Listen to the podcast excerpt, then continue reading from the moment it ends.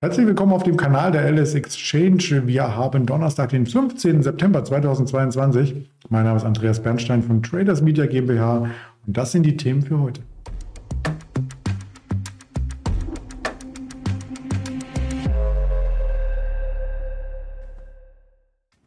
Heute kein Interview, heute der Marktblick von mir persönlich, Andreas Bernstein. Ich hatte es schon erwähnt, ähm, sonst immer gerne im Interview, aber manchmal ist es organisatorisch einfach nicht möglich und normalerweise Donnerstag auch der Ingmar Königshofen, der ist heute eben verhindert. Alles gut.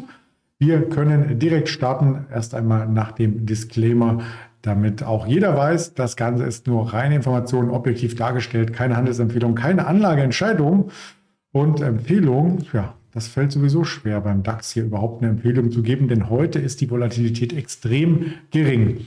Woran liegt das? Nun, zum einen hatten wir in den vorhergehenden Tagen schon starke Bewegungen gesehen. Ich möchte nur daran erinnern, am Dienstag im Hoch bei 13.550 Punkten und gestern waren wir im Tief sogar mal unter 13.000, also eine Bandbreite von ziemlich genau 600 Punkten oder fast 5 Prozent im Index binnen eineinhalb Handelstagen. Das ist schon eine Leistung und das kann natürlich nicht ewig so weitergehen. Also da möchten sich die Marktteilnehmer auch beruhigen und vor allem mit Blick auf den großen Verfallstag, der uns morgen erwartet, gibt es im Vorfeld natürlich diese Art Umschichtung oder man sagt auch so schön Hexentanz, äh, denn der große Verfallstag, der morgen stattfindet, wird auch als Hexensabbat bezeichnet.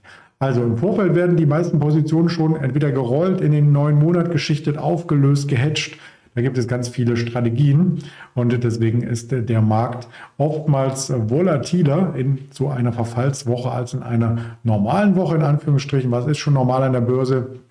am eigentlichen Verfallstag passiert dann oftmals gar nicht mehr so viel, was das Volumen zumindest angeht. Das sieht man auch an der Volatilität. Wir kamen da noch mal ein bisschen nach oben heute wieder ähm, zurück und diese Spitzen, die wir vor wenigen Wochen gesehen hatten im Juli, ähm, die wurden gar nicht mehr erreicht. Also selbst wenn es an einem Tag mal 300, 400 Punkte Volatilität gab, ist das nicht so eine hohe Vola, wie wir sie Mitte Juli gesehen haben und mit März auch gar nicht zu vergleichen. Da waren wir noch deutlich höher. Also insgesamt, und da sagt er auch immer wieder der Daniel Saurens, dienstags übrigens immer im Interview, dass ungefähr das 30er-Level der Deckel ist bei der Volatilität beim VDAX DAX und auf der Unterseite kann man Ausschau halten unter 23, 22, manchmal auch eine 20, wenn es dann zu langatmig wird von äh, der Bandbreite. Aber das kann man heute nicht äh, sagen, denn der Handelstag ist ja noch gar nicht vorbei. Also wir können nur ein Mittagsfazit ziehen und das Ganze auf den großen äh, Chart angewendet.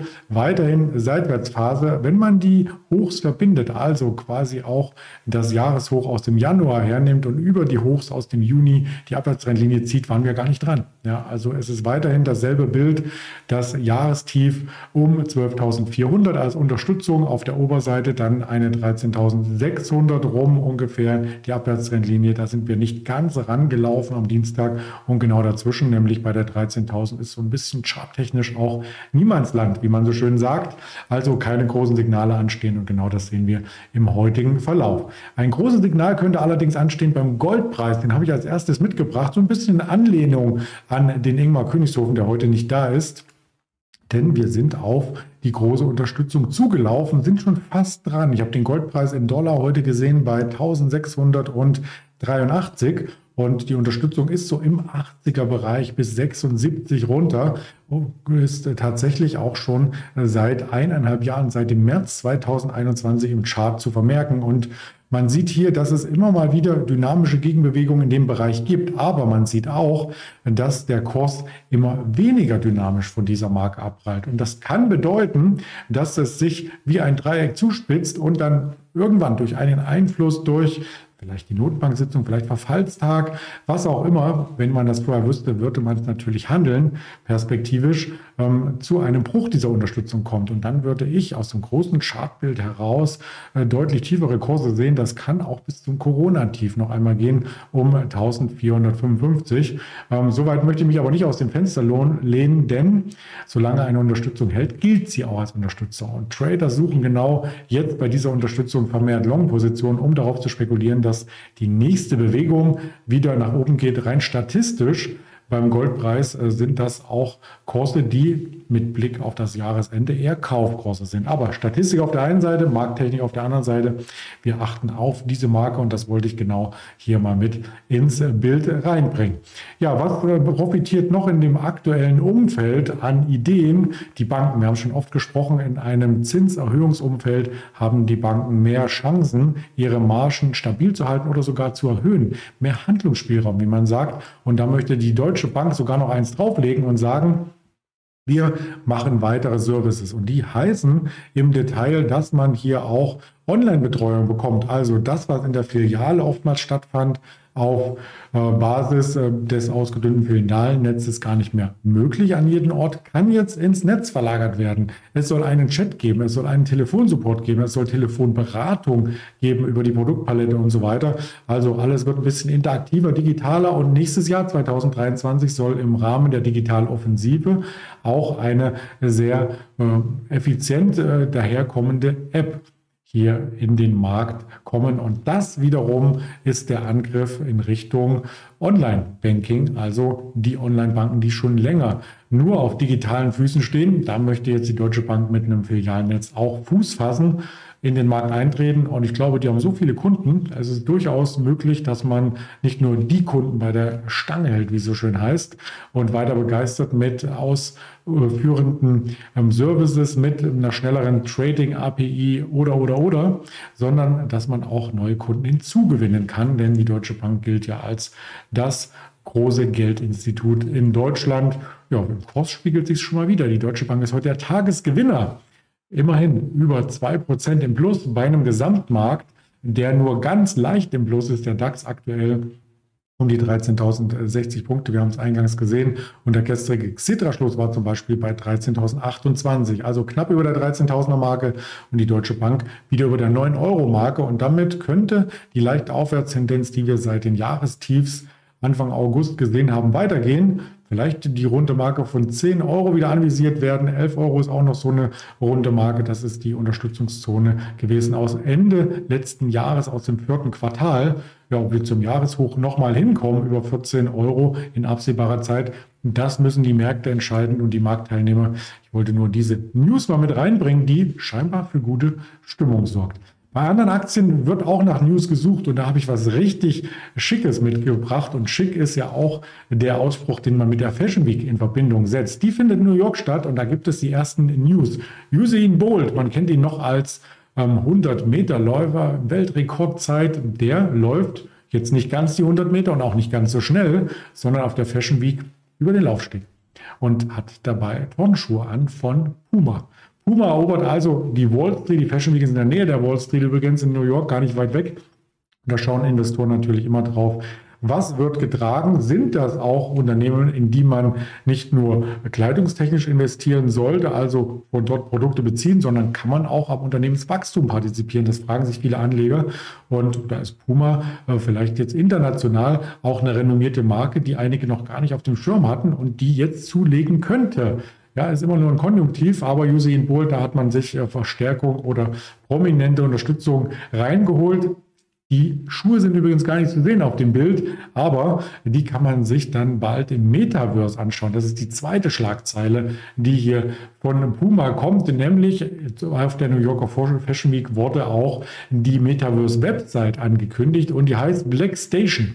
Und das Metaverse ist ja quasi die virtuelle Umgebung, die von Mark Zuckerberg von Facebook, die übrigens ja auch Meta-Plattforms heißen, als Unternehmen ins Leben gerufen und wird gerade durch solche Anknüpfungspunkte natürlich auch weiter ausgebaut und größer gemacht letzten Endes. Und da will Puma gleich am Anfang mit dabei sein in dieser virtuellen Welt. Und diese Webseite wurde auch auf der Fashion Week äh, präsentiert. Also nicht nur die Schuhe und andere Kleidungsstücke, sondern eben auch die äh, Metaverse-Unterseite, wenn man es so schön sagt. Ja, da kann man sich nur zurücklehnen, vielleicht eine ruhige Kugel, einen ruhigen Ball schieben. Ich habe noch einen mitgebracht, der gerade, weil es um Basketball ähm, in Deutschland natürlich auch geht, mitgebracht, der Dennis Schröder. Ja, der ist nämlich hier auch ein Markenbotschafter von Puma. Da hat man sich noch eine Unterstützung ähm, geholt. Im professionellen äh, Studio äh, wurden diese Bilder aufgenommen. Also nicht äh, die privaten Schnappschüsse von ihm, wie er zu Hause sitzt oder ähm, auf der Straße trainiert. Nein, das ist wirklich ein professionelles Bild. Und alle guten Dinge sind drei.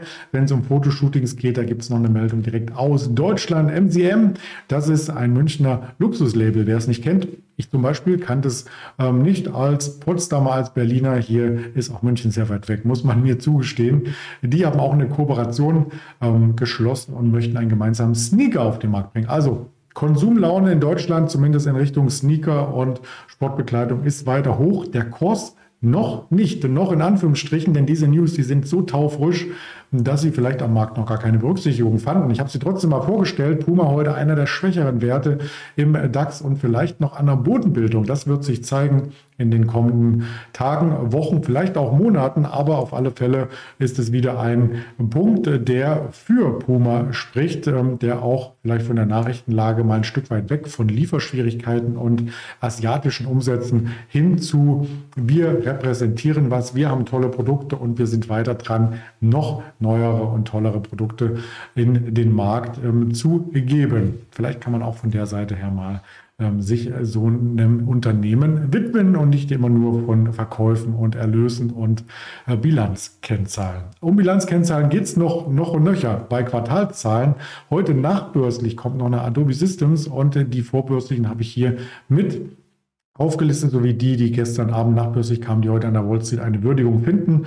Von den Wirtschaftsdaten gab es schon einiges. Am Morgen die Großhandelspreise, die wir gesehen hatten, die waren ein Stück weit ähm, besser, aber immer noch negativ. Ähm, wir hatten auch schon gesehen, die Handelsbilanz aus der Eurozone, die Lohnkosten sind etwas gestiegen. Das verwundert aber niemanden. Das war auch erwartet worden, dass das steigt aber dass die Handelsbilanz jetzt nur noch bei minus ähm, 40,3 Milliarden Euro ist und prognostiziert waren um die 30 äh, bis 35, das ist schon äh, ja, ein Zeichen, dass wir äh, vielleicht äh, wirtschaftlich uns in einem Abschwung befinden, europaweit äh, betrachtet. Das waren ja europäische Zahlen. 14.30 Uhr dürfte wieder interessant sein. Wir hatten ja gestern die Erzeugerpreise den Tag zuvor, die Verbraucherpreise aus den USA und heute kommt ähm, der Einzelhandelsumsatz, eine der tragenden Säulen der US US-Wirtschaft. Äh, parallel dazu die Erstanträge auf Arbeitslosenunterstützung, auch jeden Donnerstag 14.30 Uhr und ein, der New York State Produktionsindex kommt auch New York Empire State. So ist er komplett ausgedrückt. 15.15 Uhr, 15, also auch noch vor der Eröffnung der Wall Street, haben wir auch noch ähm, die Kapazitätsauslastung. Wir haben die Business-Inventar, Importpreise, Exportpreise. Also ganz viele Daten am Nachmittag, die es zu würdigen gilt. Und davon gibt es eine kleine Auswahl natürlich auch auf den Social-Media-Kanälen. Das wären so die Infos, die ich heute für berichtenswert ähm, gehalten habe. Morgen sehen wir uns auch wieder vor dem Verfall übrigens, der in der Mittagszeit stattfindet. Also aufmerksam dabei bleiben, den Kanal abonnieren, würde ich mich sehr freuen. Bis dahin alles Gute, ihr Andreas Bernstein.